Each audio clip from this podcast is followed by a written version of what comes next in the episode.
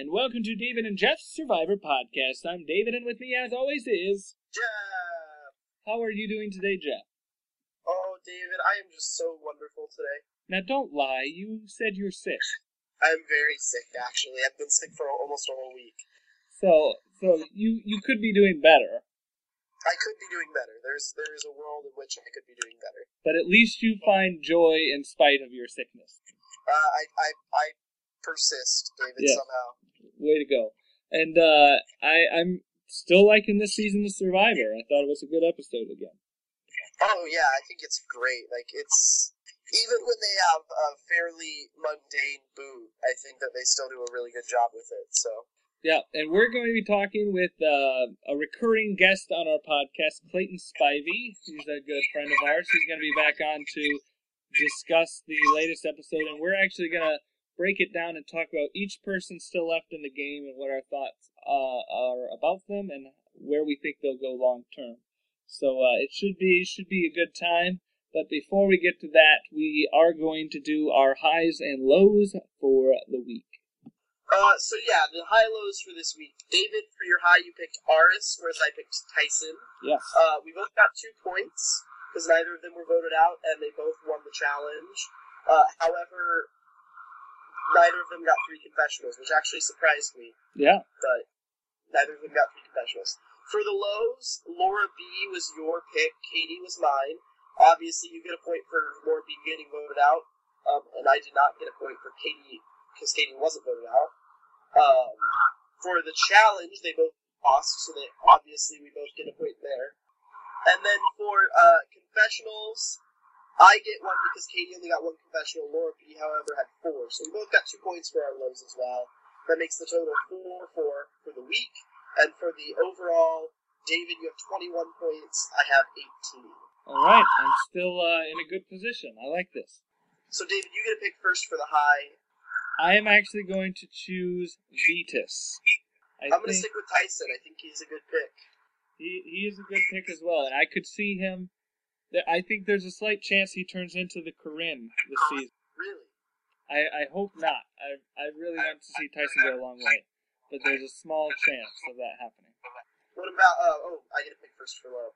For my low pick, I'm going to pick uh, Caleb. I think he's the next voted out, and I think that he will um, uh, not do well in the merge. So I'm, he'll blend into the background. And uh, now that we are merging, we're changing it to high. They win the immunity challenge. Low, they don't. Correct? Correct. Yeah. So um, uh, my low is going to be Katie. I think she's not going to get very much confessionals. There's too many other big characters. Uh, she isn't going to win the challenge. I don't think she's going to be voted out, but I'm going two out of three. So there are our picks.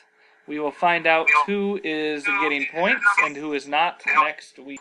But I think it's time to talk to Clayton, Jeff, and bring him on. Absolutely, David. Let's get it going. All right, here we go. All right, well, we have Clayton Spivey back on the podcast with us. How are you doing today, Clayton? Uh, good. You guys? Doing well. Uh, Just fine and handy. glad to have you back. Uh, there's sort of a uh, you and now that you are back on this season, you and Stephanie are tied for the second most uh, guest appearances on the podcast. Oh, awesome. And Jeff and Stephanie are like the same person. So, Uh, very true, very true. So, uh, you know, you come on one more time this season, you'll beat her. We'll see. We'll see what happens. But uh, how are you liking this season so far, Clayton? I love it. Um, this this concept, a lot of people were hating on it in the beginning, but it was actually in my uh, dream list of concepts back when Heroes versus Villains started. I had thought of it and said, "Oh, that'd be really cool if survivors played with their family members," because you know, Heroes versus Villains was sort of you know starting to jump the shark a little bit concept wise. So I thought that would be a cool concept, and then they finally did it. So I was really excited from the get go. Yeah, I, I was very skeptical going in, but I, I think it's proved all of the skeptics wrong, and it's a really solid season so far. And it also proves that you don't necessarily need a hidden immunity idol to have a good season. No, I love that. That's that's a hidden gem of this season too. No no idols yet. But uh, what we're gonna do uh, in this podcast, we're gonna break down everyone who's still in the game, talk about them, uh, standout moments from this uh, season or episode, and how we think they're going to do moving on in the future. Now that the uh, previews have shown that next week they will be merging.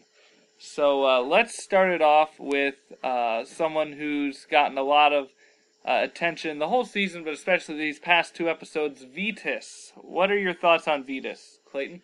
I'm obviously spoiler free, but I think Vytas wins the game. Uh, I? I think his edit is glowing. It's just from the very first episode. I mean, he was my preseason pick too, and from very first episode, we get a lot, a lot of Vytas, even if it isn't even relevant to the storyline. And they make a point of showing everyone as they leave the game, at least if they're with Vytas, uh, talking about Vytas in a positive light, at least as of late. Like with Laura Boneham, they talked about that. Well, I don't think Laura's going to make the jury. I just think they are trying so hard to paint him as such a positive person when he could very easily steer the other direction if they didn't edit it in a certain way. Um, that I think that means something positive, and I think it means that he wins. Yeah, they were. My only fear was this episode. They showed him almost too cocky and smug, I um, agree. very I agree. arrogant. But the last time that happened was uh, where I really saw it was actually Kim Spradlin in One World. I was like, oh, she's getting really smug and, and arrogant, and then she still ends up controlling the whole game and winning. So I, I don't think that rules him out as as a potential winner. hmm Just a little more complex, but Jeff, what do you think of Vytas? Um, I also really like Vytas. I think that I, I agree with Clayton. I think based on the edits thus far, Vytas probably wins the game. I mean, he's just he's showing a lot of social savvy and you know how he's uh, dealing with all the situations that are going on. He's been on the bottom, he's been on the top, but still, like Clayton said, everyone still seems to respect him quite a bit. And uh, Clayton Vytas was also my preseason pick, just Oh, for cool. uh, for fun facts. Um, although David picked Hayden, uh, but I don't know. I, I, I like Vytas a lot. I think they're doing a lot to make him likable, and I think they. I, I think that it would be easy to make Vytas a di- an unlikable character in contrast with his brother. If they if they were to play up that Golden Boy versus Junkie dichotomy, they Mhm. could make it really bad for Vytas, but they chose not to, which to me means that he's giving something to the game that's going to be really good in the end for him. Yeah, I think especially these past few episodes, they've been setting up Aras to fail, and they've been setting up Vytas to make him look invincible. So Yeah. It's it's definitely interesting. I was almost rooting that they voted off Vytas this episode. I just thought it would be a lot smarter for gameplay, and I thought, wow, that would really shake it up. And I actually, I think that would have been more of a blindside than Laura B going home. And especially when he was getting all uh, all cocky and smug, like they'd never get me out. They need uh they need one alpha male for their their women to survive. Are you getting Chris Daugherty vibes from him? Absolutely. uh, I totally. potentially, yeah. I mean, I don't think he's gonna have the same underdog story. I I see it almost a little more like Kim Spradlin, where he's been solidly in a good position the entire game. I'd say it's a little different where he's not like the dominating, controlling everything as Kim was, but someone who I, I don't think he's ever been in danger. Whereas Chris, you know, for a while there, he was in serious jeopardy. So maybe somewhere in between them. But any other standout moments of, of Vytas this season? I think the most obvious scene that shows him as a winner is the one where he's doing yoga up on the mountain. Yeah. and like that and then the other really obvious scene that they're showing him in a positive light was in the first episode david we kind of talked about this but uh, when he's talking to Ciera and brad about kind of their life stories that was a really good character scene for him. Well, I think any. I mean, this is part of why I love this season is really Otis and Vytas because of just that that micro story of their relationship. Um, that's why I think the concept is so great that we get to like the challenge where um, they showed. It was the the battering ram challenge. I forget what that's called, and they uh, showed Vytas willing to you know take the cheap shot on Otis, and I think that's gonna uh, the Otis versus uh, Vytas story is gonna be a big post merge thing. Yeah, here's my question. You guys both predicted it, he's probably your front runner to win the game. How do you think he gets there? We see a merge coming. There's a lot of people, especially on the other tribe, who are anti Aras and Vytas. How do you think he makes it to the end? I think he goes with Tina, Monica, Katie, and Aras. hmm And uh, ex- I don't know. Like obviously that those five aren't enough to get the majority right away, but if that those five can get through two votes, I think that's enough to send him into the final five and then into the jury. I agree. I agree with Jeff. That's pretty much how I'm seeing it too. Or since we're seeing the whole, I think Tyson. We'll get. I'll get into him a little more later. See Tyson as taking out Otis, which uh, propels um, Vytas into the finals to win. Like they take out Otis at a certain juncture to Yeah. release him from Otis. Yeah, I see that as slightly more likely just because right now I don't think, even if that alliance happened, they have the numbers. They would have to grab whoever came back from Redemption Island, and I, I'm not convinced that that would happen. So I think I think actually more toward I lean towards Clayton's second way of they get they get rid of Aras, but Vytas is so likable he, he gets back in with that group and, and works his way in. See, I think if John Cody were to come off Redemption Island, uh, he'd be more like willing to work with the, the group of uh, Vytas, Monica, and Katie and Tina and Aras rather than uh, with Caleb and Ciera. I don't know if if do agree with Tyson and his group said we'll get rid of Monica first, I think he'd be all down. I I think his his main uh, f- nemesis at this point is is Monica. That's fair. Didn't uh didn't Gervase and Tyson and Aras all oh no. Aras voted for Gervase. Who vote who else voted for Candice at the uh at the Well, Otis voted for Gervase because he's best friends with Gervase in real life, so it was just sort of a throwaway vote, so he didn't hurt anybody. Um, all And of then- the all of the women I think all voted for Candice. It was Rupert. It was I think it was all guys that voted for Laura except for Candice at that first vote. Let's move on to our next person. Let's uh, keep on this tribe and go with Tina Wesson. What are your thoughts on Tina, Jeff? I think Tina's the second most likely person to win. I think that Tina is showing exactly why she won Survivor Australia, and I think she's earning a lot of respect from people who have underrated her throughout the years. I think Tina's doing just a really, really solid job of coming off as non-threatening, even though she still has a family member in the game, and I think that's partially due to Katie realizing, like, hey, I should come off as non-threatening myself, because I don't think anyone sees Katie as a threat for anything. Um, and so I think Tina's going to be able to probably Tina. I think will be with Tina and Katie will be the longest lasting couple in the game. I think. Now, see, I have two sort of uh, theories on why Tina is keeping Vytas around.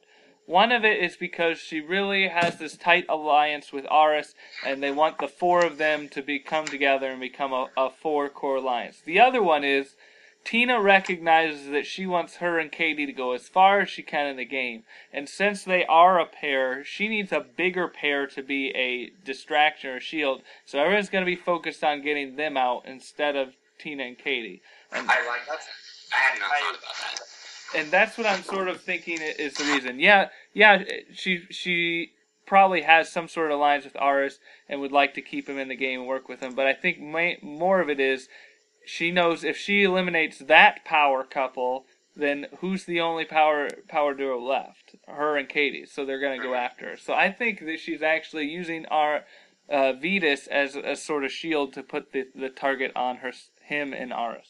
See, I, I agree with you, but I also think that the ideal final three in Tina's mind is probably Vytas, Aras, and her. That's my prediction too. Preseason. uh, because if it's the final three of Vytas, Aras, Tina, one, you don't have any of the, well, this person, like, the only person who didn't win on that panel is Vytas, but also Aras and Vytas are likely to split the votes because and because it's gonna all go to the same bank account anyway, probably. Well, Sorry. not with brothers.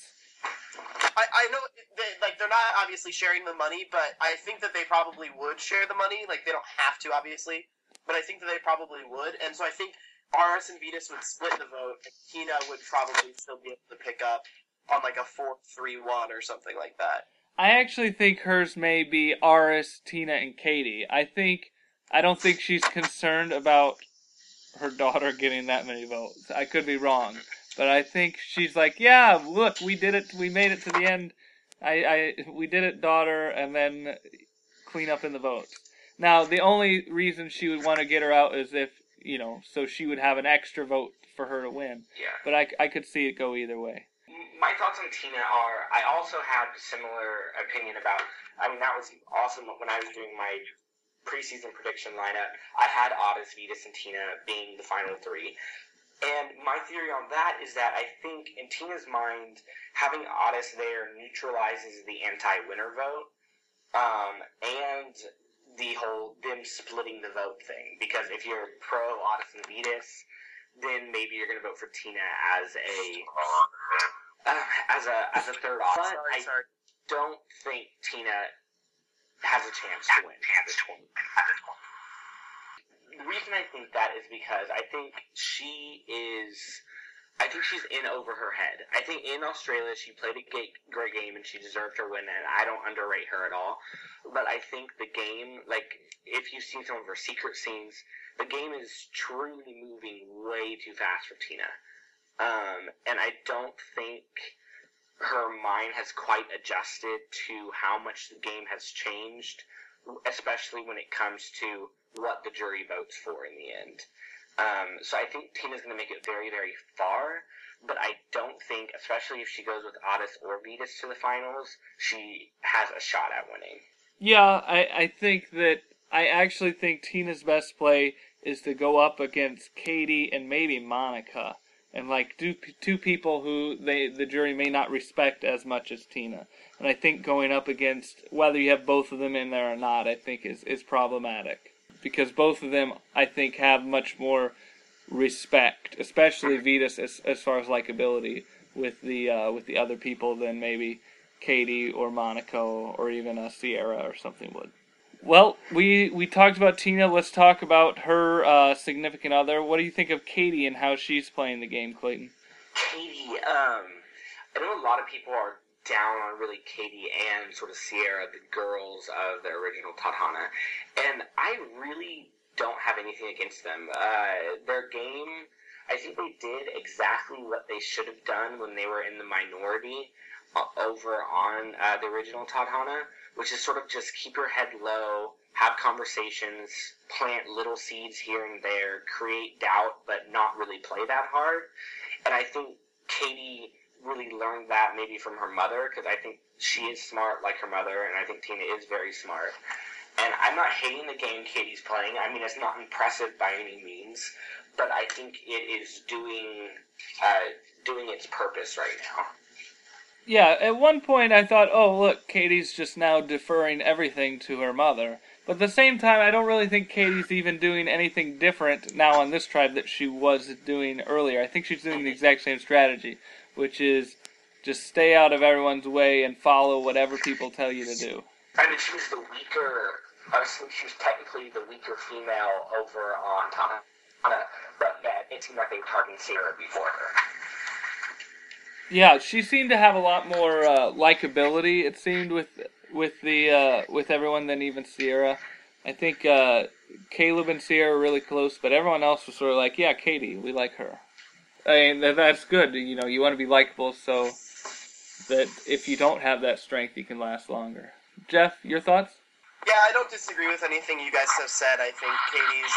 Uh, I think she's smart, but I don't think she's. Uh, I don't think she's gonna win. She's probably the least likely person in my mind to win right now. Oh, Uh, that's that's just because I think that this cast is going to be a cast that respects uh, big gameplay, bold gameplay, as opposed to the cast who respects like voting for the person who made them the happiest. And I think that Katie would probably win in a different season, and she'd get a lot more screen time. But I don't think she's going to win this season. Yeah, I, I agree. I think she has a very little little chance of winning. The only person who had a worse chance just got voted off. So I think so. yeah. Let's uh let's finish up this tribe and talk about some Monica. Um, I think Monica. I, I really liked Monica in Survivor One World. I was probably in the minority on that one.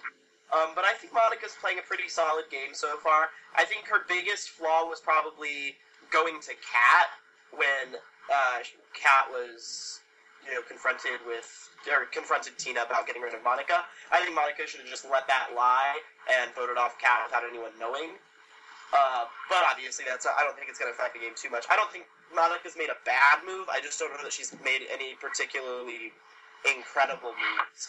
But you know, a, a slow and steady, solid game of Survivor can win, and I think Monica definitely has a chance. Yeah, I mean, she she definitely seems like a neutral player right now. She's not a mover, shaker, but she's not. It's not like she's just a wallflower either. She is she is in that alliance. She seems to be thinking everything through and trying to figure things out. But I don't think she she's quite a power player, and ultimately, I think it's just going to be whatever side of the numbers she's on is going to either lead her very far or get her eliminated a little sooner. Monica for me is the biggest dark horse. There's something about her. Like I did, I also liked her in One World. I was very disappointed when she left. Uh, but it seems like everything Monica says seems to be make a lot of sense, at least. Like, she seems calm, cool, collected. She hasn't made any bad moves. She's sticking with her alliance. You know, I mean, it was the Kat versus her this last round. She won out in that, so that's a little mini victory for her. And that was, I guess, you could technically call that a move. Um, because Kat was worried about her and she got Kat out instead. But you might credit that a little more to Tina.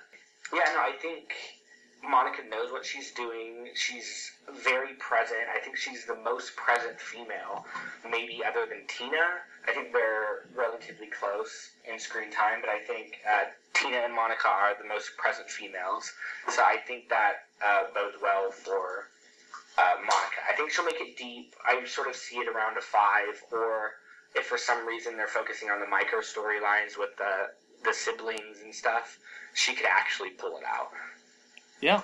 If there's a lot of big downfalls, I she could very well easily make it to the end. If there if we have this Aras Vytas clash and they both get taken out, out and then we see, you know, the the little people band together and take out, you know, Tyson and Gervase after that, I can see I can see a scenario where she wins. I I see it as it sort of needs to happen like uh, Pearl Islands, where like all the big power players just suddenly get out, and then there's a couple people left that uh, come together and and take it to the end. But I think it's definitely doable.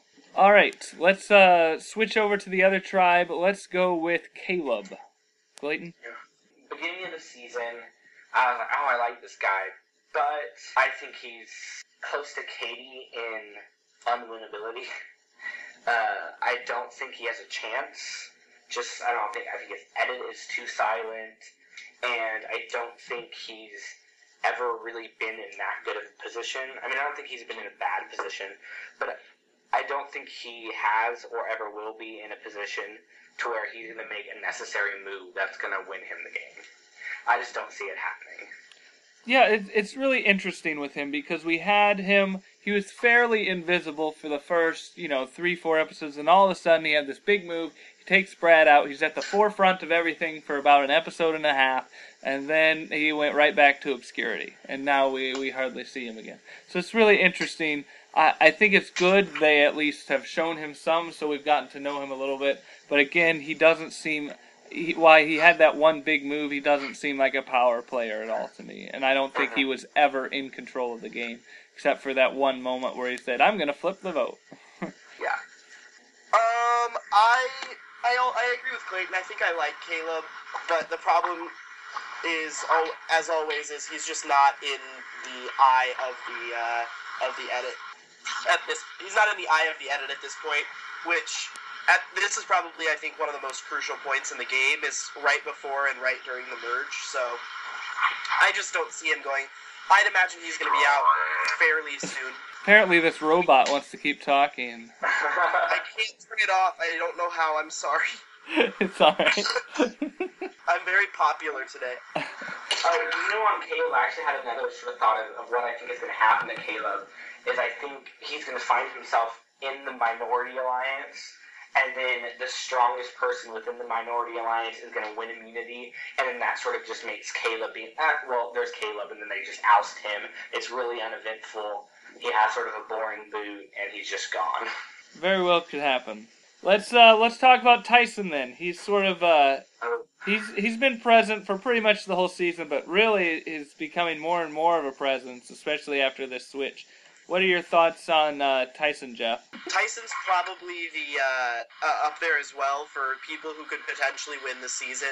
Um, Tyson is just he's playing a really smart strategical game. He may be a little bit overt, but uh, I don't think that's going to hurt him too bad in the long run. I think he's got a solid alliance with just about everyone in the game, with the exception of uh, Vytas.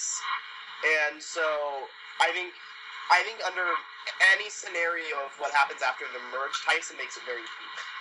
Clayton? Uh, for me, finally, we're getting to see Tyson actually be a villain. I think. I don't think he's going to win. I, I, can, I see the airtime wise why he would win, but I think they're painting him negatively because he is the antagonist to the two most positively edited people in the game, uh, Otis and Vytas. So I think he's just going to be.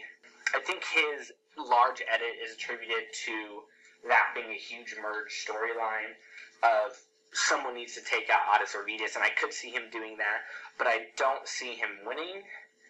If he squeaks through to the end, yes, I think Tyson will win, but I don't think it's going to happen unless he gets on an immunity run because I think it's going to be too obvious that he's uh, playing so loud because I think he is playing rather loud right now.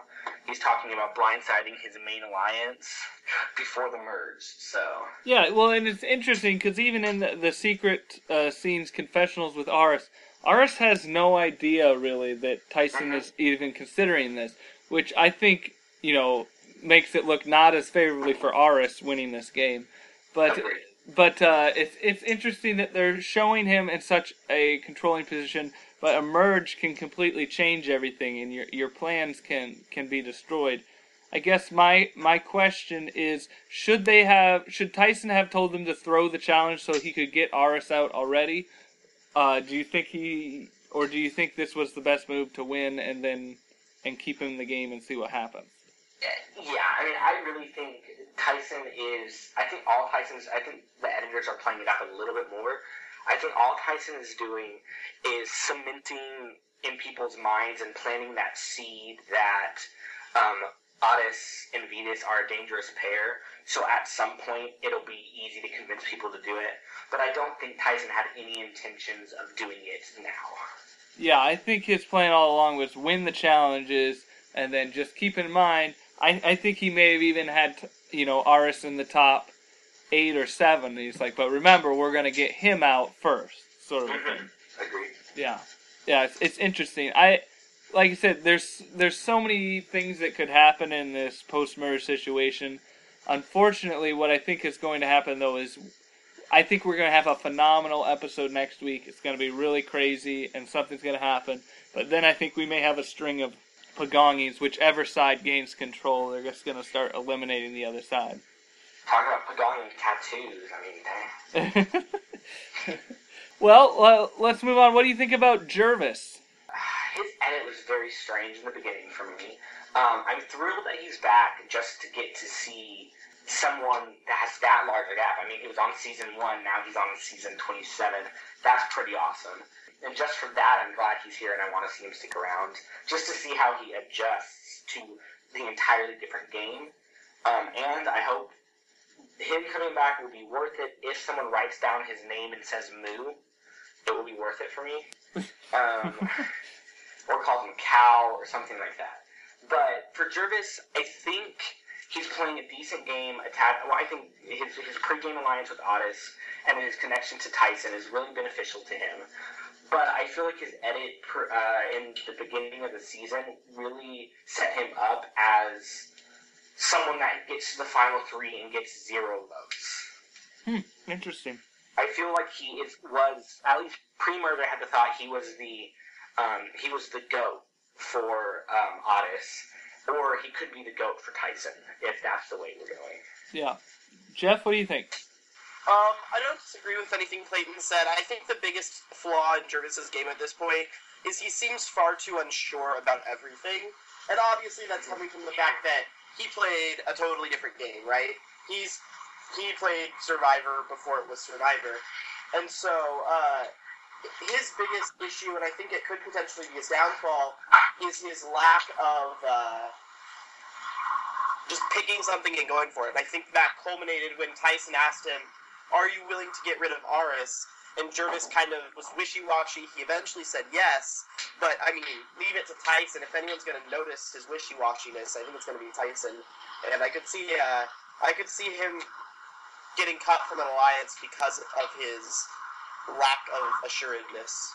Yeah, I think uh, I think Gervase in, in some of his confessionals uh, on online said that his main strategy is just go with the flow, you know, uh, do whatever happens today, happens today sort of thing. So I don't think he's really planning ahead. I don't think he wants to plan ahead or make any commitments like that. So I think it's more of a sure, I'll go with that for now. Whatever's happening, whatever position I'm in, that's okay. So I don't think he's going to be the one coming up with any of the strategical decisions. I don't think he's going to be, you know, the one who's going to plan how everything's going to go out, but he's just sort of there for the ride, and whatever happens, he'll adapt to it, which is is a good strategy, and and that can even get you to win sometimes. But I just think with the people in this season and the the game this season, that is not the winning strategy. Mm-hmm. Well, I think I mean, you look at back when he played the game originally, people signed up for the experience, and if he hasn't adjusted his his thought process on why he wants to do the game, he could still be there for the experience and not the game itself. I think. I, I, I think he just has a sort of uh, don't overthink the game sort of mentality, which includes like not really thinking that much at all. Uh, and and you know, look, Fabio won, and he didn't really think that much at all. So I mean, like I said, it is possible for people to win with that strategy and to go very far. I just don't think with the the people that he's playing up against this season that is the correct way to go. Well, let's move on to Ciera. Jeff, what are your thoughts on Ciera? Um, I really like Ciera. That being said, um, I, I see her a bit like Caleb, where she's gotten some screen time, but not enough to warrant her like late in the game. Um, or not. I'm sorry, not enough to warrant her being a winner of the game. I think that she will probably, any way it shakes out, be there uh, in the final like six or seven. But I don't think she'll make it much beyond that. Um, if she does find a way to make it into the final tribal council, um, I don't think she'll get much respect from the jury just because perceptually it seems like she's playing uh, quite a bit like Katie. Mm-hmm. Yeah, I think that uh, Ciera was one who just from the first couple episodes, I knew she wasn't going to be an early boot. Like you could just tell, there's something more to her. She has a little bit more of a survival edit and and sort of everything, but she definitely doesn't have a winner's edit. And I could even see her surviving to the final tribal council, but I, I don't think there's any chance of her to win. She sort of seems like she's one that always escapes the vote. That sort of seems to be her storyline. She always escapes the vote but uh, escaping the vote doesn't mean you win the vote at the end. I love Ciera. Uh, I I don't know what it is with Sierra. I love Sierra Reed from Token Tocantins, even though a lot of people hate her. But um, I like Ciera a lot. Uh, I think a lot of what you guys said are really my reasonings too. Is uh, she's pretty visible. She's not in, she's not invisible. I think she's more visible than Caleb has been. And I feel like ever. I think a lot of that's attributed to her tribe going to tribal council almost every time. Yeah. But I also feel like she seems to escape every single vote, even though it should be her most of the time. Mhm. At least that's what we're told that it should be her. And which means I think she's relevant to the story of the season. And I, I love her and Laura uh, Moore, her mother's relationship, that whole story. I think it's really endearing. We're not really getting that until this episode from Tina and Katie. So that's nice to see because that's sort of what I want to see from this season, see how those relationships work together. And I think with if Laura does come back into the game, Laura Moore, I think we could see um, a big episode, whether it's Laura or um, Ciera leaving, where we have each side of the alliance voting for Ciera or Laura, and they have to take each other out. That's just sort of where I'm seeing her story going, and I'm actually uh, sort of excited for see how she ends up. Uh, let's talk about Hayden. What are your thoughts on Hayden, Clayton? Hayden. Um, I hated him on Big Brother, pretty much. Uh, I just, oh, well, and Big Brother, I felt like Lane deserved it over him because he was integral to them succeeding. But on Survivor, I actually like Hayden. Um, I think he's being smart about the way he's doing things. I think he's laying low, not being loud like you would expect him to as, uh, you know, other winner. He won the game before, which is actually sort of interesting. All the winners we have in the game are rather quiet people in general. Aras, Tina, and um, Hayden. So I like him. I'm glad Kat's gone because I feel like Kat hurts him. Mm-hmm. But I don't see Hayden winning. I see Hayden making it very far. I could see him being the last member of the min- Minority Alliance. Whether it's because of immunity wins or any other thing, I think he's going to make it rather deep. I just, I don't know why, but I just get the vibe from him that he's in for the long haul. I think he knows what he's doing. Yeah, I mean, he was my preseason pick. I think Hayden is very, very good at the social game and very good at not standing out. And that's something that's really important. Um, and I think if he made it to the final three, he has a very, very good chance of, of winning. That being said, I think people are going to see him as a threat eventually, and especially if he's not on the right side of the numbers, uh, he can he can definitely be gone. So I, I'm not I can't say I'm as confident as I was preseason, um, but uh, I do I do like him, and he definitely had an interesting.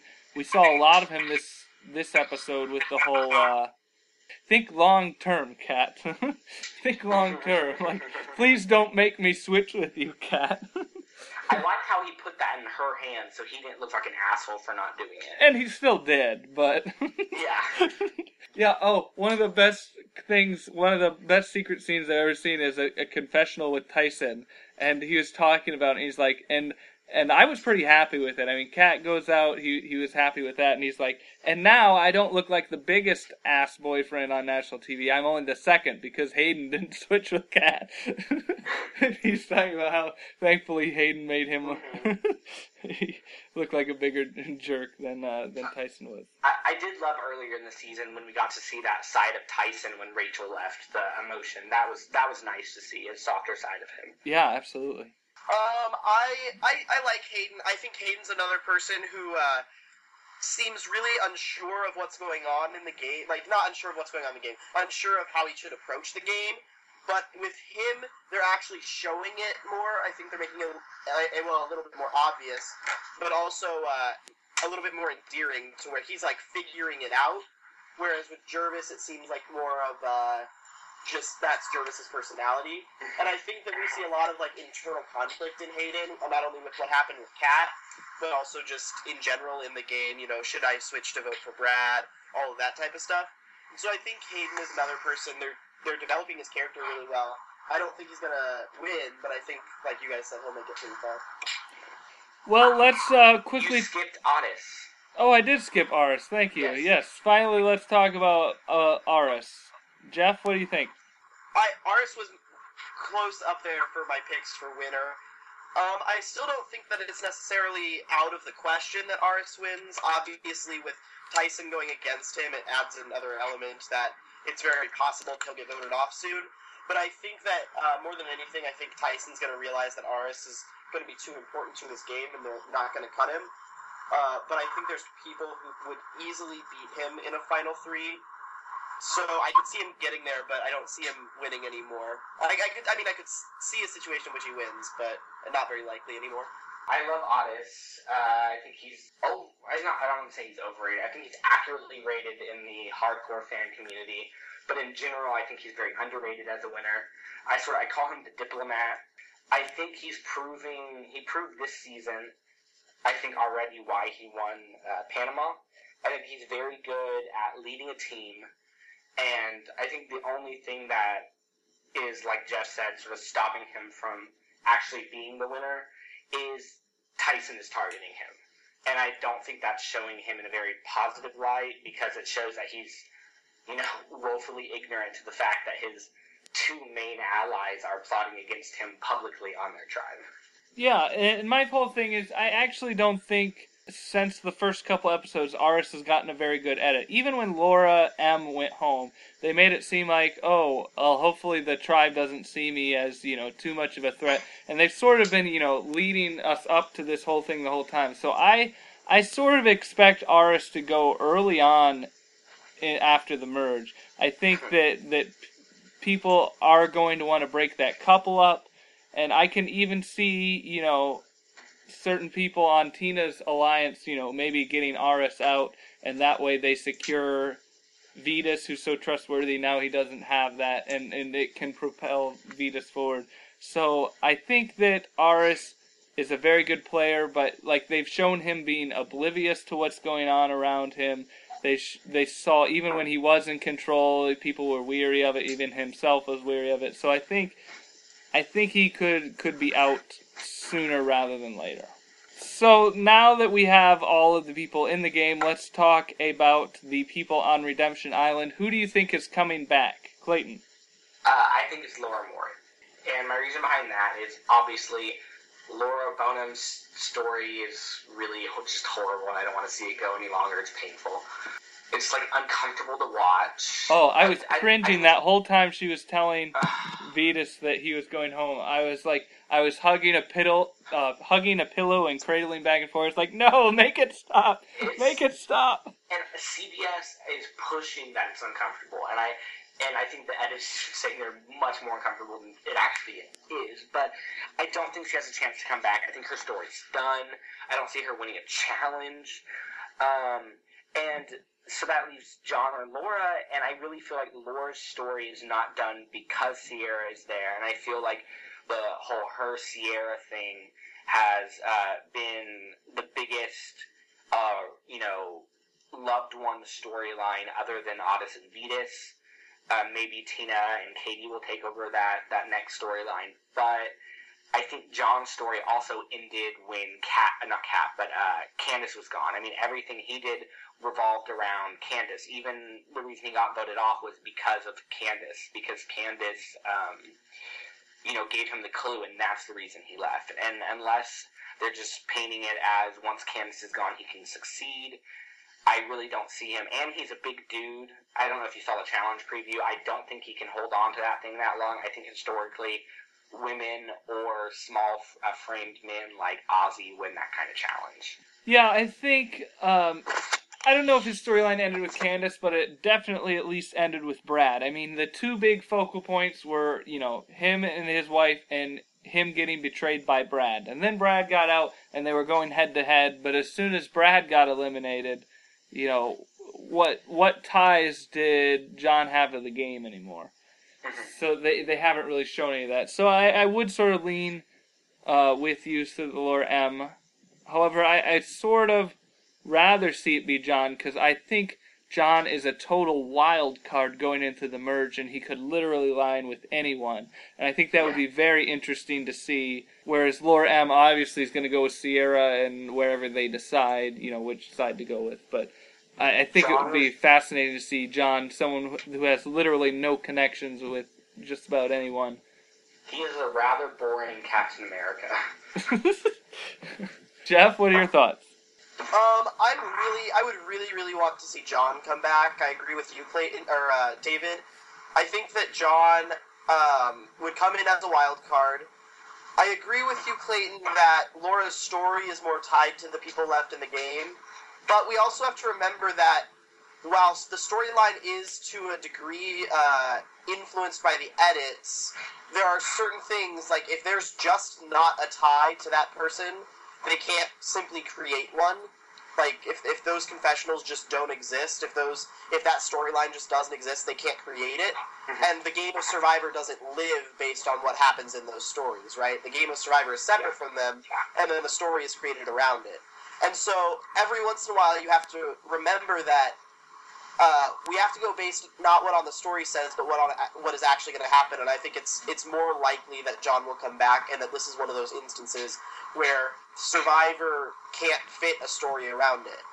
I, I also think it'd be really interesting to see John come back because I think he does have a kind of a tie to Katie, and I think he would come back with the Tina Monica kind of alliance with Katie, and uh, could really influence the game in a major way, in a positive way, I think, uh, for the viewers. So I'm I'm in for John coming back. All right, last question: Who do you think is going to be the first one booted from the merge tribe? Jeff. I'll throw my hat in for Caleb. Caleb. All right, Clayton. Um, I actually think Caleb too. I think he'll be the, the first of the minority alliance to go. Interesting. I'm gonna actually say whoever comes back from Redemption Island is gonna get Matt Elrodded and get right back in. That's not fair. That can be three different people. okay, or it could be Andrea Boehlke, or it could be. I was just he was the first, so I was just saying stating him.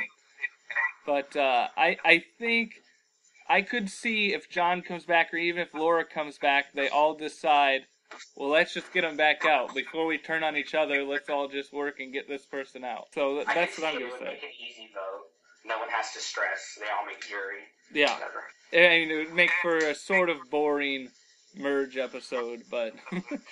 but then I think the next episode would be the big, you know, epic battle. But yeah, I, I could definitely see them saying, "Hey, let's just make the easy vote here, get this person out. They've already been voted out, and move on from there." Especially if somehow Laura B comes back. oh,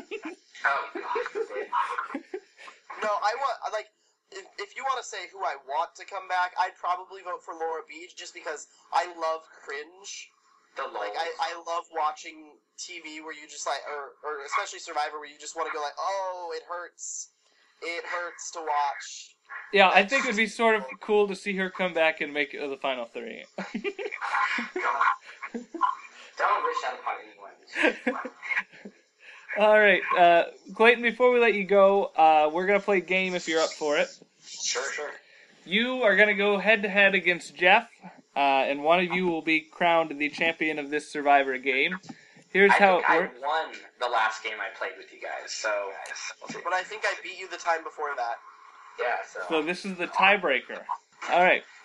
I'm going to give you a description of a challenge, and you just have to tell me what season of Survivor it is from. Oh shoot! The first person to buzz in, uh, you will say a sound phrase of your choosing. So just let me know what sound you would like. I let it go. Bzz. All right, Jeff. Um, I'm gonna go with what did Clayton choose? Bzz. I'm gonna go honk. Okay, honk and bzz. All right, I'm gonna start reading the challenge. You can interrupt me at any point if you think you already know it. All right, so don't feel like you have to wait until the end of me reading it. If you buzz and get it wrong, the other person gets a chance to steal. So, first one. Each tribe must select one member as their caller. The others will be blindfolded and belted together. Yes. Um, Clayton. Is this uh, Survivor Australia? That is incorrect. Jeff, you get a, a free chance. You want me to read the whole description? I would love for you to read the whole description. All right. Each tribe must select one member as their caller. The others will be blindfolded and belted together in three groups, and the caller must guide them to collect nine color-coded items to be used in assembling an archaeological uh, tent, archaeologist tent. Once all nine have been collected, players can remove their blindfolds and work together to assemble the tent. The first tribe to finish wins bedding, a tarp, a rope, and lantern with fuel. Honk. Yes, Jeff. Uh, that's Survivor Guatemala. That is correct. Guatemala, you get one point, Jeff. Anything can happen, though. All right, moving on.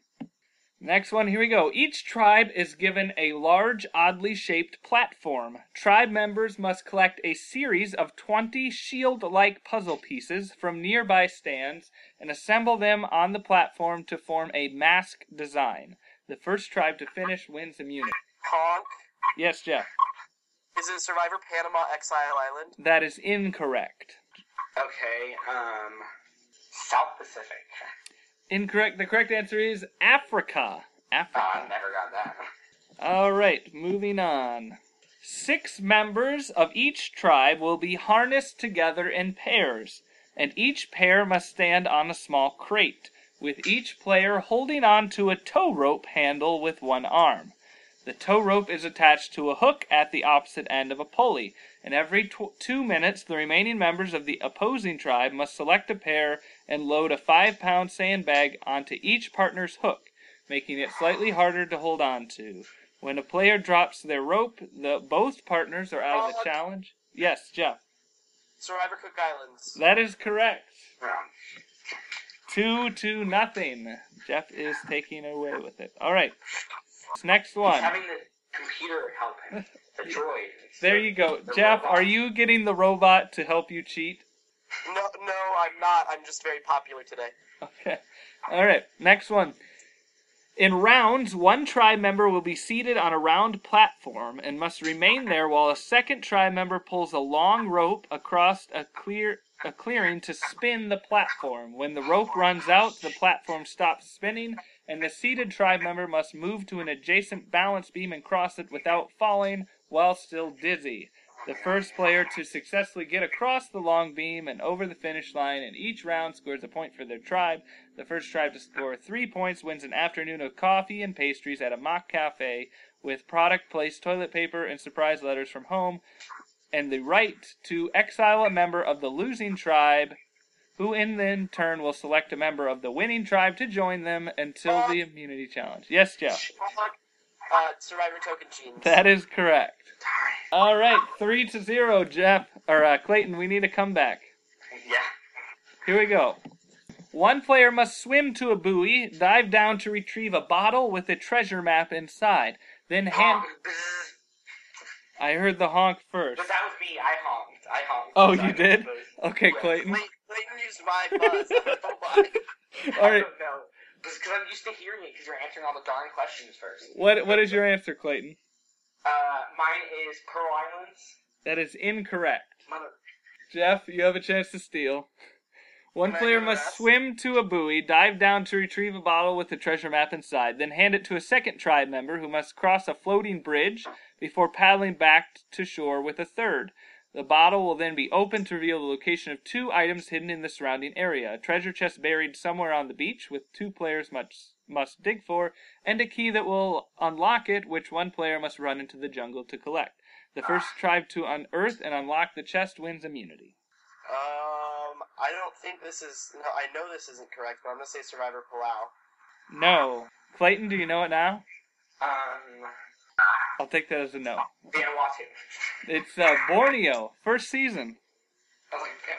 That's when Gervase ran into the jungle and then just started walking. Oh, see, I was thinking. Okay, that's bad. All right, next one. Wait, Jeff, did you think Palau because of the like treasure map? Like it was like that's why I said. Uh, that's why I said. Uh, uh, know the bottles. Okay. There was a challenge where they had to dive down and get bottles, but I knew it wasn't right.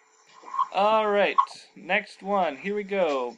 Five tribe members must sit inside a leaking boat and bail water without buckets. Yes, Clayton. Uh, China.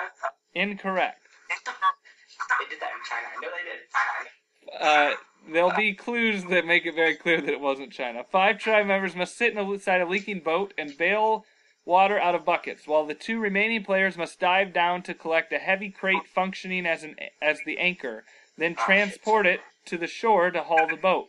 When they reach the shore, they must clip the boat to a hitching post and carry the crate and the zombie head up the beach to the finish line. The first tried to place their zombie head on the zombie body waiting at the finish line wins immunity. Oh, I remember this challenge. I think it was Survivor Panama Exile Island. That is correct. Ah, ah, Four to zero. All right, first one to seven wins. Next one, here we go. One tribe member at a time must swim to a buoy and dive down to retrieve a marker. There are 13 markers in two foot increments from 6 to 30 feet deep. Yes, Jeff. Survivor Vanuatu. That is correct. Survivor of Vanuatu. All right, five, or was that, is that six? That's five. That's five, okay. I know how much I'm losing by. Okay. okay. Next one. For the challenge, two players at a time, chosen randomly, must use a pair of stilts to walk around in a marked ring on the ground for as long as possible. The first oh, player. Yes, Jeff. Survivor Marquesas. That is correct. I need to start caring about challenges more. All right, one more and you win, Jeff. Clayton, this is it. Don't let it be a, a goose egg. Let's get something here.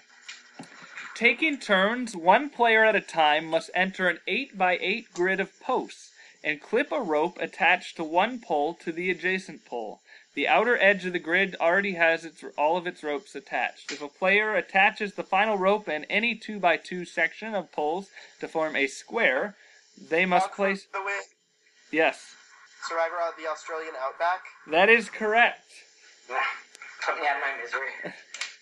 Jeff wins the game. Nicely done. Well, uh, Clayton, uh, next time I'll have to, to choose a different challenge, and hopefully uh, you can be superior in it. I'm still convinced he had that robot. I think one time instead of instead of droid, I think it, I heard it say Africa. yeah, exactly. But uh, Clayton, so much for uh, thank you so much for coming on again. Uh, it's always fun to, to have you on the podcast and to no hear your thoughts and everything. Anything you want to plug or promote before we say goodbye?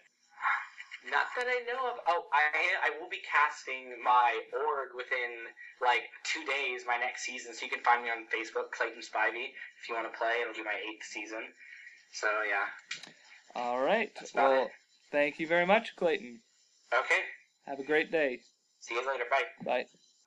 Well, there was our talk with Clayton. It's always great to hear from him. Uh, he always has some good insight, I think. Uh, Jeff, I'm sure you feel glad for creaming him that game. You wouldn't even give him Yeah, a that, was, point. that might have been our biggest, uh, my my biggest win ever. Yeah, you didn't even give him a, ch- a chance. He, he had no chance. I ha- I did have a moral dilemma with that seventh honk. I was like, should I do it or not? But then I just decided to go for it because you know what? If you can't compete, then you should just get out of the kitchen. Well, yeah, and some people are visual people, so if they saw like a piece of, you know, a picture of the challenge, they're like, oh yeah, I know what it is right away. But just me Right. describing it, maybe it's a little harder for them. Yeah, yeah, give him an out. okay. Jeff, you are the champion. Is that better? Yes. Okay.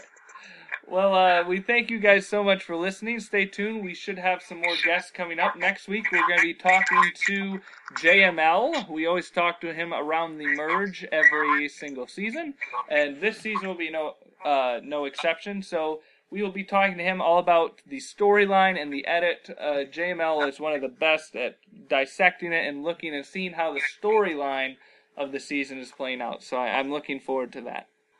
Yeah, I, I, I enjoy having JML. He's always a good guy to have on the podcast. It really kind of clarifies a lot of the questions that viewers usually have about the season. So it'll Yeah. be fun to have him on. Absolutely. Uh, be sure to uh, join in the conversation. We love to hear from you guys.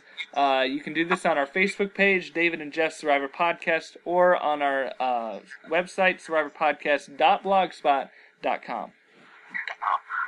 And make sure you download us on iTunes at David and Jeff's Survivor Podcast. Just hit subscribe, and the podcast shows up on your computer every week.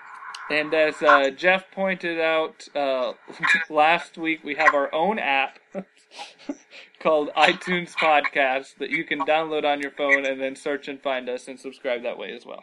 Made specifically for us. Yes, exactly. But uh, thank you guys so much for listening, and we will see you next time. Goodbye. Bye.